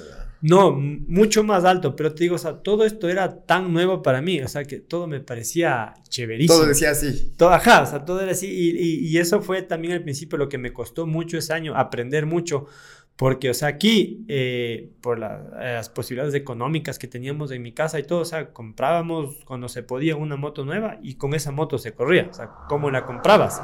Allá fue la primera vez en, mi vida, o sea, que llegaba y ya, hay tres suspensiones, ¿cuál quieres?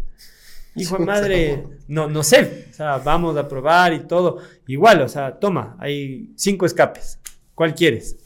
¿Ya? Entonces eran cosas que nunca me habían pasado y que tuve que aprender. Igual el eh, eh, aprender a, saber qué es lo que quieres de la moto como piloto es algo súper difícil. Ya, eh, sobre todo en temas de suspensiones, del seteo de las suspensiones, es algo tan personal y las posibilidades son infinitas. Que, digamos, simplemente que tú le digas al técnico, oye, quiero la suspensión más suave, ¿ya? seguramente si tú no tienes la, experiencia para darle, o sea, hacerle ese requerimiento al técnico, te va a llevar en el camino equivocado y tu moto va a estar mal seteada y no vas a poder andar bien. Término de lo que realmente quieres. Exactamente. Entonces ponte ahí. Eso allá me ayudaron mucho. Yo contaba con gente con mucha experiencia. Entonces que hasta yo poder generar mi propia experiencia, yo basé todo en sus recomendaciones. Me cachas igual este equipo, sí era un equipo privado, era un equipo pequeño, era uno de los equipos más pequeños del campeonato italiano, pero con gente de mucha experiencia, gente que ellos mismos fueron pilotos y luego se dedicaban que a arreglar motores, que a arreglar suspensiones y corrieron ya en muchas de las pistas que yo corría. Entonces ellos podían, oye, ve, esto funciona en esta pista, toma, prueba.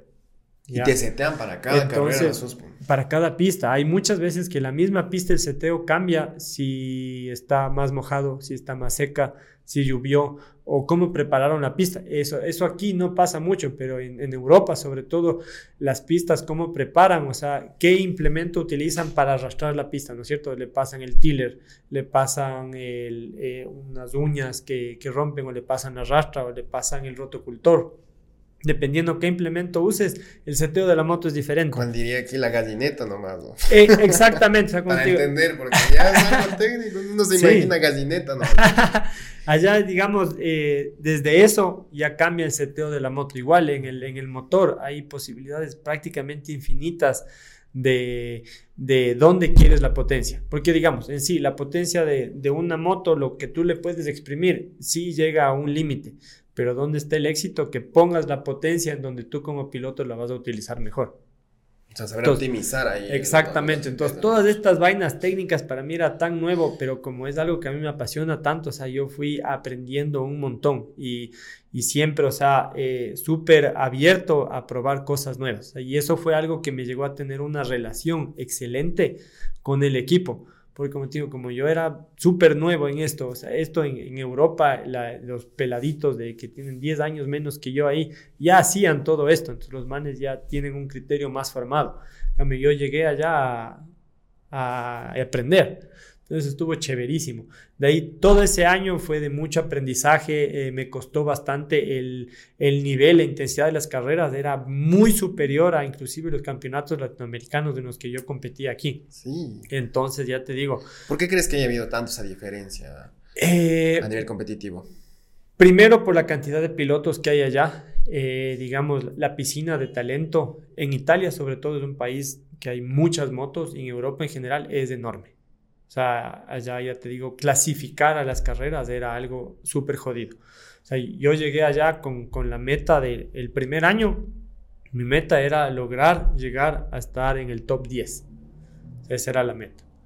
Entonces, eh, logré entrar en, ese grupo bastante rápido, o sea, creo que para la tercera, tercera carrera ya rompí el, top 10 y de ahí fui mejorando. A finales de temporada ya eh, estaba, digamos, sólido en el top 5 en, en, todas las mangas que competía. ¿Y a nivel de premios en relación a acá son mejores de edad también en ese sentido?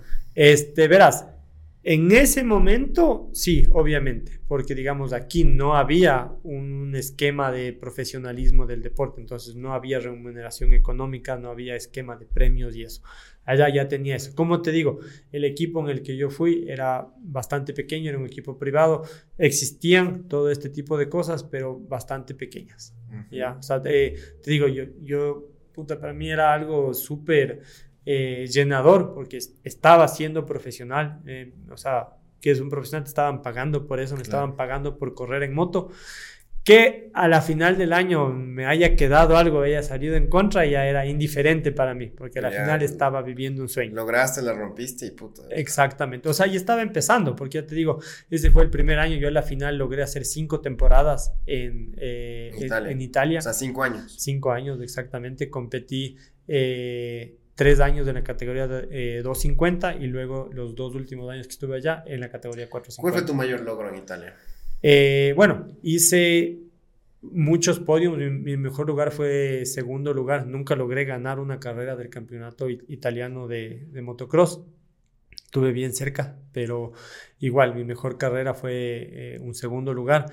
De ahí, digamos, la mejor carrera que hice allá, había una carrera a nivel europeo que se llama el Red Bull Race of Champions, ah, que, se, que se hace en una pista súper emblemática que hay en Italia, que se llama la pista de Majora Park.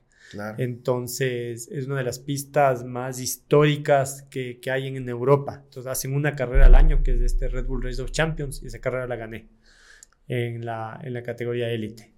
Qué bestia. Ajá. ¿Y cómo fue esa experiencia ahí en cambio? Eh, ya en la cara Red Bull como tal. Exactamente, o sea, ya era un, escenario mucho más, mucho más grande, súper profesional. O sea, y esto ya fue en mi, en mi penúltimo año allá, entonces ya estaba más acostumbrado y todo. Y como todo eso es un, un proceso de crecimiento, de acostumbrarte, de, aprendizaje. Entonces ahí, como te digo, los primeros dos años era una cuestión de un poco de, suerte, voy a ver cómo me va, voy a ver hasta dónde, hasta dónde llego. Ya luego, como te digo, a mí mismo ya me cambió el tema psicológico, ya, o sea, ya estoy aquí, soy profesional, corro aquí, ahora ya voy a buscar un, un resultado específico.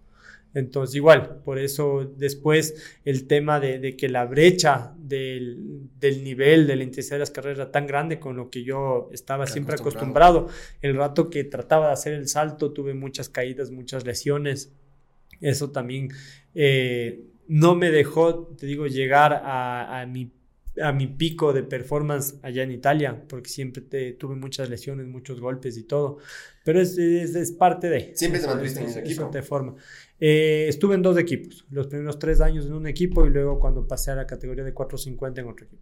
¿Y ya más grande también el equipo? Eh, digamos, levemente. Era, digamos, del, de, de, la misma liga, más o menos. ¿Y ahí en ese sentido tuviste tal vez el objetivo en cambio ya de ir a correr una marca como tal?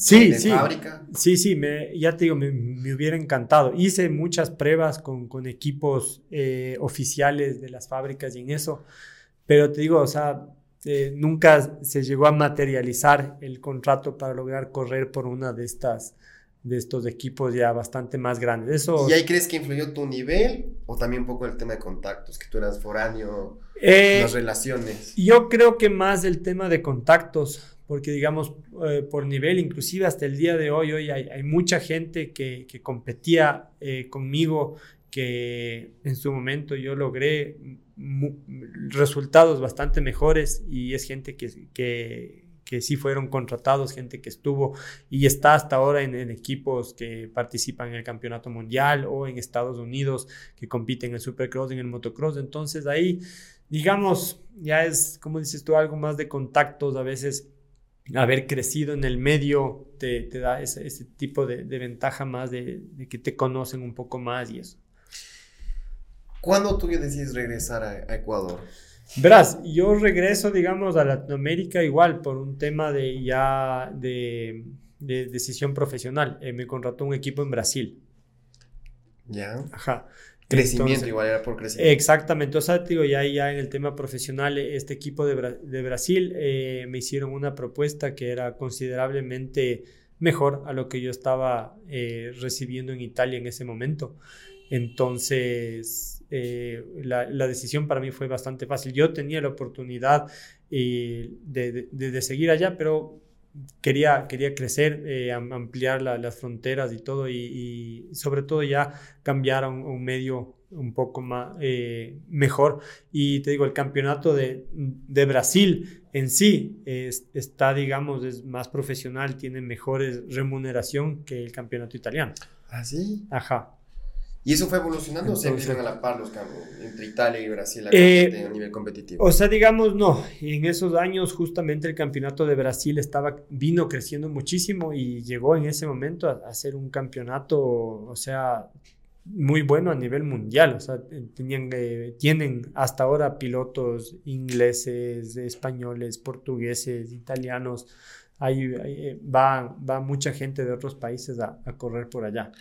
¿Y cómo fue tu experiencia en Brasil? ¿Cómo fue tu performance allá? ¿Fue mejorando? Este, verás, en Brasil me, me fue súper mal, la verdad, por, porque tuve una, una lesión súper grave igual en, el, en, el, en, la mano. La lesión que te comentaba fue uh -huh. ahí en Brasil. Entonces, eh, ese año solamente participé en dos carreras. Hijo Ajá. Entonces, entrenando para la, la tercera carrera, eh, me caí en, eh, eh, entrenando. Entonces, tuve una lesión, esta lesión súper grave que prácticamente me, me, me, llevó de ahí más de un año para recuperarme. Entonces, en Brasil no pude conseguir los resultados que necesitaba.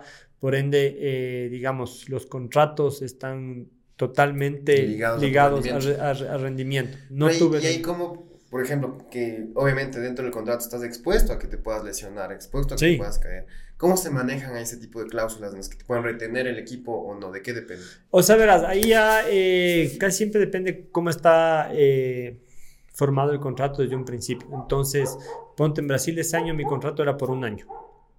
Ya, entonces, sí, el rato que yo me lesioné y todo, el equipo eh, nunca, digamos, fallaron a lo que estaba en el contrato ni nada por el estilo. Como tú dices, en el motocross, inclusive en cláusula de los contratos está estipulado cómo se va a proceder en el caso de una lesión grave que no te permita seguir corriendo y todo este tipo de cosas. Entonces, lo que sí pasó cuando ya el contrato llegó al, final, no hubo una renovación.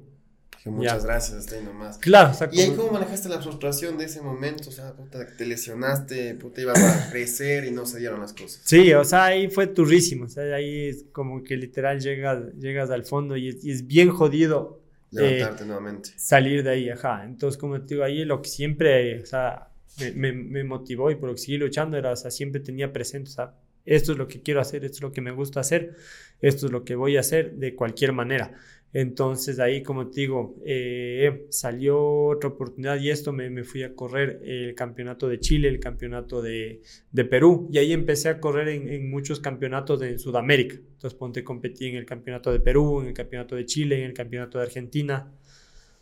Y en toda esta experiencia, ¿cuántos años pasaron? Eh, mientras tú regresaste nuevamente a Ecuador? Eh, pasaron cuatro años.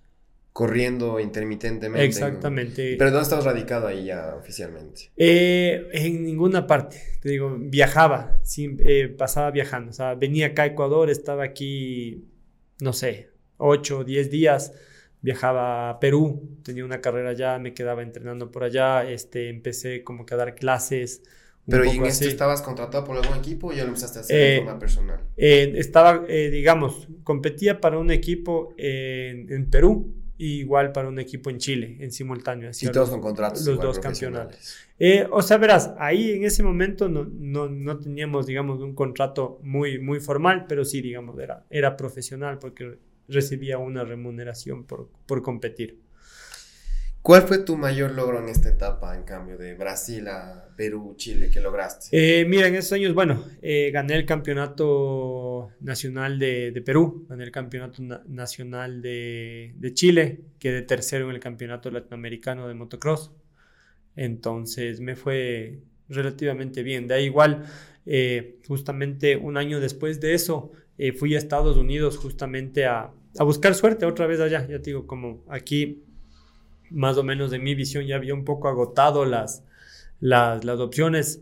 Fui allá y digamos prácticamente todos los ahorros que tenía me gasté en un año allá eh, tratando de, de, conseguir apoyo, tratando de... de, Buscar algún equipo. Exactamente, de, llegar allá. A, ¿Y cuál fue la diferencia en cambio ya de estar allá donde es la, la, cepa del motocross? Claro, o sea, en Estados Unidos allá fue, digamos, un choque con la, con la realidad súper duro. O sea, ya igual el tema de, ir a las carreras y todo era realmente difícil por, el tema económico, porque era, súper eh, costoso entrenar, mantener la moto, ir a las carreras. Entonces ese año hice todo el proceso amateur para lograr conseguir la licencia profesional. Entonces hice todo el proceso, a la final eh, conseguí la licencia profesional que la tengo hasta ahora y todo. Entonces, estuvo súper chévere, un proceso muy, muy, muy, bacán. Pero a la final, te digo, bastante amargo porque no logré conseguir, digamos, ningún, ningún apoyo para quedarme corriendo allá, que era lo, que quería lograr en ese momento.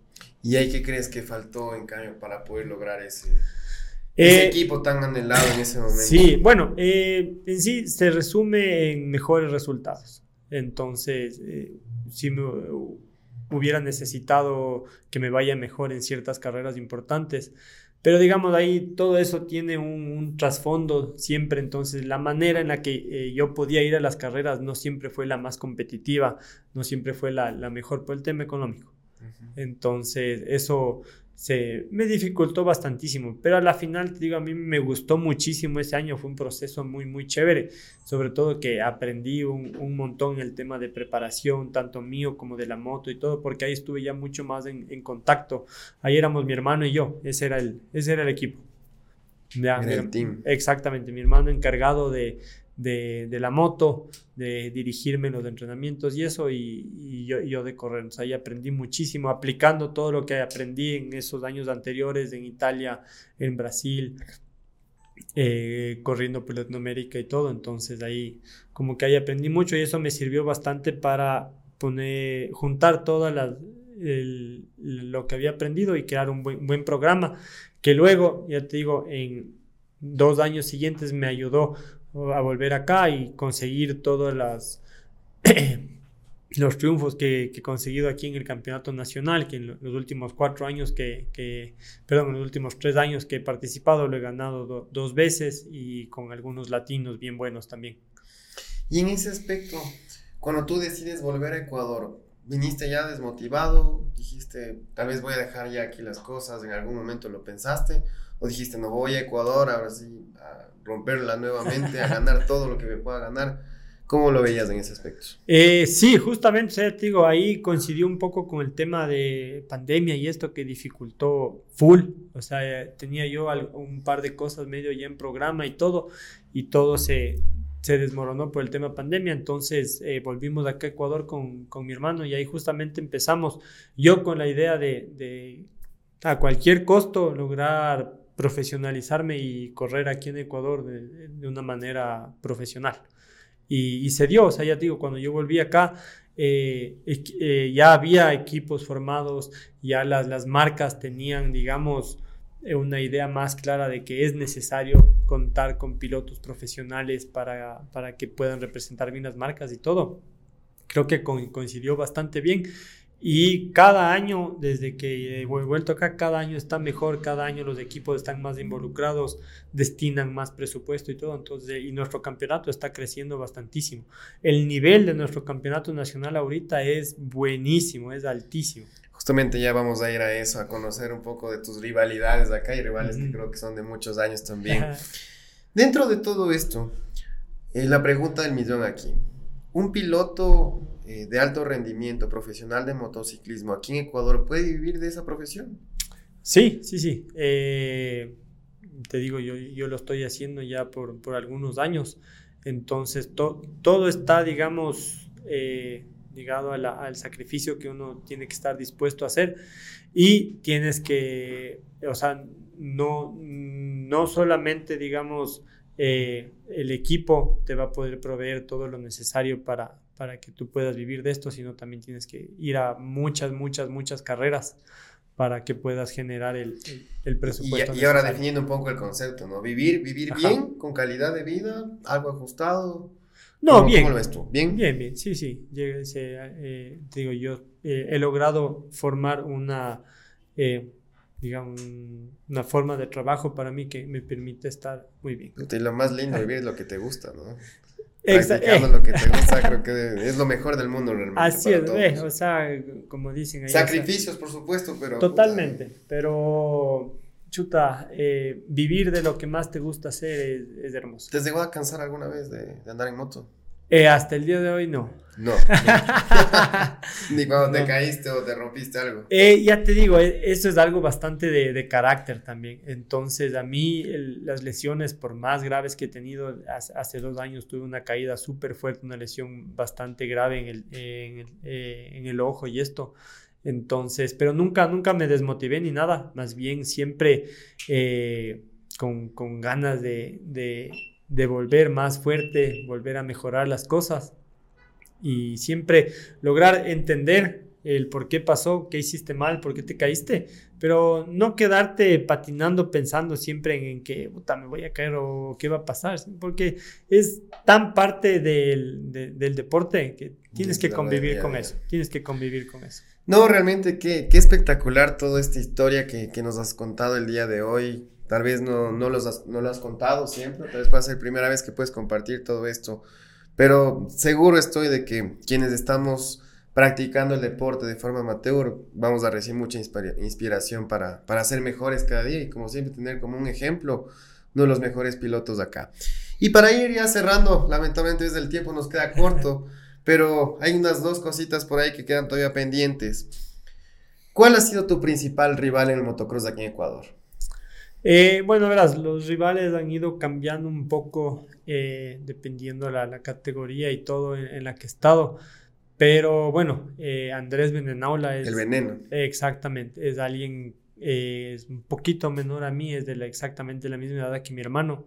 Entonces prácticamente crecimos eh, corriendo juntos, si bien en las categorías de formación de niños nunca competimos, ya nos encontramos en las categorías grandes, en 250, en 450, y oye, ya van a ser más de 10 años que, corremos juntos y, los dos eh, seguimos vigentes, tanto él, él, y yo hemos ganado la, la, la mayoría si no me equivoco, la totalidad de los campeonatos nacionales de los últimos 20 años. Entonces, eh, estamos vigentes todavía y con él ahí seguimos ahí codo a codo.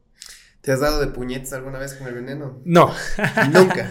no, no, eso sí, te digo, eh, nunca he tenido esa clase de, de, problemas en la pista. Porque, te digo, y, y los pilotos, digamos, profesionales o los que ya llevamos mucho tiempo en esto, nunca, nunca llegas a eso, porque digamos, tienes, eh, siempre tienes que tener claro, o sea, los problemas de la pista se quedan en la pista y se solucionan en la pista. Pero no. así que nunca te picaste alguna vez y que por ahí algo, algún roce, algo, algo por el estilo. O sea, palabras fuertes y eso, sí, más, más de una vez, porque siempre en el, en el calor del momento, en las carreras de alguna acción de otro piloto que al parecer de uno no fue la correcta, lo que sea, se reclama, lo que sea, pero te digo, nunca he, llegado a, a las manos porque tanto yo como todos los otros pilotos, creo que tienes presente de que al menos en, la pista eh, no hay tanto la mala intención, sino más es el deseo de conseguir un resultado que te lleva a veces a tomar decisiones equivocadas. Como yo también me, he equivocado un montón de veces y por causa de mi mala decisión le he ocasionado eh, caídas a otros pilotos. Entonces, eso son cosas que pasan en las carreras y como te digo, cualquier malestar o lo que sea, al menos la filosofía que yo tengo, lo que pasa en la pista se queda en la pista y se soluciona en la pista. Ya fuera siguen siendo panas. ¿Te saludas igual eh, o, sea, eso te digo, de que seas pana fuera de la pista es, otra cosa. Eh, entre los pilotos, como te digo, ya profesionalmente eh, es, es, difícil mantener la amistad. Siempre existe, yo creo que entre los pilotos, una, un respeto mutuo pero como te digo, amistad mm, no, no necesariamente, al menos yo creo que no, porque a la final es gente con la que estás compitiendo muy, muy, eh, muy seguido y quieres lo mismo, y con alguien que, que va a hacer todo lo posible para él conseguir lo que tú tanto quieres, no creo que puedas tener una amistad, pero siempre sí respeto. Y la rivalidad con tu hermano, que siempre han corrido. ¿Tuviste igual alguna vez algún disturbio ahí con tu ñaño en carrera como tal, con más confianza de ser ñaños por ahí? ¿O algún roce eh, alguna vez? O sea, en carrera, claro, más de una vez, más bien, o sea, casi siempre, porque mi hermano siempre fue muy, muy bueno en las cuando corríamos juntos, eh, peleábamos por los mismos puestos, competíamos prácticamente de la misma manera. Entonces ahí para poder hacer un rebase o lo que sea, siempre vas a recurrir al, al contacto. Como te digo, nunca eh, malintencionado, siempre únicamente por el deseo de conseguir un, resultado. Entonces, como te digo, con mi hermano igual siempre lo manejamos de, de, esa manera. El resultado en la pista, el resultado en la carrera, lo que pasa en la pista, no tiene para nada que ver con el hecho de que sea mi hermano y afuera siempre va a ser mi ñaño. ¿Me cachas? Igual en la pista, o sea, el rato que largamos, tanto él como yo sabíamos que el rato que se pone al lado mío en la grilla, ahí prácticamente, o sea, ya no es mi ñaño y, no le ves como tu amigo o como tu hermano, o sea, es un competidor más al que le quieres ganar bajo cualquier, cualquier manera. El rato que cae la bandera, ya, somos hermanos. Finalmente, al, al, al final tenemos unas tres preguntas puntuales nada más. ¿Qué consejo tú le darías a, a un piloto amateur que está empezando, que quiere mejorar? ¿Cuál es la cagada que no debe hacer como piloto? Este, mm, no te, no te ofusques por no conseguir el resultado en el tiempo que tú creas necesario para conseguirlo. No para todos es igual. Ya, entonces, más que nada, o sea, no, no te compares tanto con, con, otras personas. Igual, el mejor consejo que les puedo dar a la gente que está empezando es eh, ponte un objetivo realizable. Ya, eh, no necesariamente que sea algo súper fácil, tiene que ser algo bien difícil, pero que sea realizable. si tú me dices a alguien amateur, alguien que eh, hoy día se compró la moto, no, no me va a decir que para el año que viene quiere ganar una carrera del campeonato nacional. Ya, o sea, si para el año que viene te pones de propuesta, de meta, estar en el top 10, chévere, es algo difícil, pero realizable. Por supuesto que sí.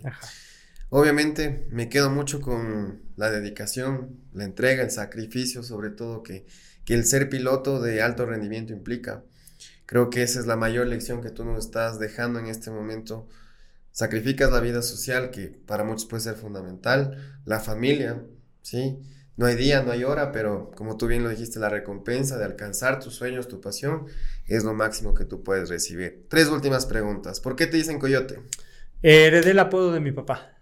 no, hay, no hay mucho misterio. No hay una razón ahí específica. Eh, bueno, a, mi papá le pusieron ese apodo eh, en su tiempo por alguna cuestión en, en, la escuela, porque desde muy niño lleva ese el apodo, pero te digo, yo ya lo, lo heredé y bueno, le, le, y de siempre en tu jersey, ¿no? El, coyote también, creo. Eh, sí, sí, sí. Ya ahora igual en, la moto y todo siempre llevo ahí alguna, alguna insignia, algo ahí que ya, me identifica y todo. Y, te digo, en, en, Latinoamérica en general, en muchos lugares, eh, me conocen como, como el coyote, ni siquiera mi nombre. Entonces ya... Ya le tienen miedo al coyote. Está posicionado. sí. ¿Tu piloto favorito de motocross? Eh, de siempre, Stefan Everts. Perfecto. Y eh, más allá de, cualquier patrocinio que puedas tener, tu marca favorita que siempre ha sido de moto. Eh, la marca de moto. Este, verás, eh, ahorita en este momento, muy allá de que sean mis patrocinadores, KTM es una marca que, admiro mucho, sobre todo por el enfoque que tiene la marca a, a la innovación. Entonces, creo que es la marca que está siempre innovando, trayendo tecnologías y soluciones técnicas nuevas. Entonces eso es algo que siempre me, me, ha gustado mucho y es una moto muy deseable justamente por, por el tema este no, De hecho que sí, justamente comparto mucho contigo, también ahora ando en una KTM y realmente a nivel tecnológico y desarrollo es espectacular. Eh, obviamente siempre hablábamos de que las japonesas son carne de perro, sin embargo las, ahora las austriacas también están dando la lucha y sobre todo la innovación es increíble. Un mensaje de despedida para todos los pilotos que te admiran, que te están siguiendo en este momento.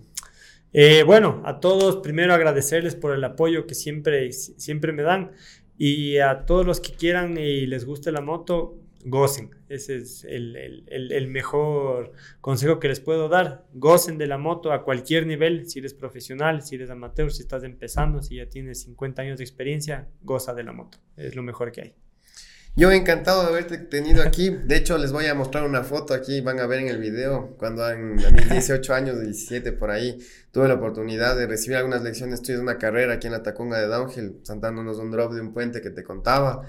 Y creo que también me sirvió mucho porque me lancé de ese salto, la verdad, lo hice muy bien y, fueron gracias a tus consejos, por eso es que siempre te admiro y te valoro muchísimo en ese aspecto. Así que recuerden seguirnos en nuestras redes sociales, Recuerden suscribirse aquí al canal para poder seguir recibiendo este tipo de, historias que generan valor realmente en todo ámbito y sobre todo te va a permitir a ti ser una mejor persona, un profesional exitoso y que realmente espero lo puedan valorar porque lo hacemos con todo el corazón, con todo cariño para toda nuestra ciudad de La Tacunga y sobre todo para, para todo nuestro país también.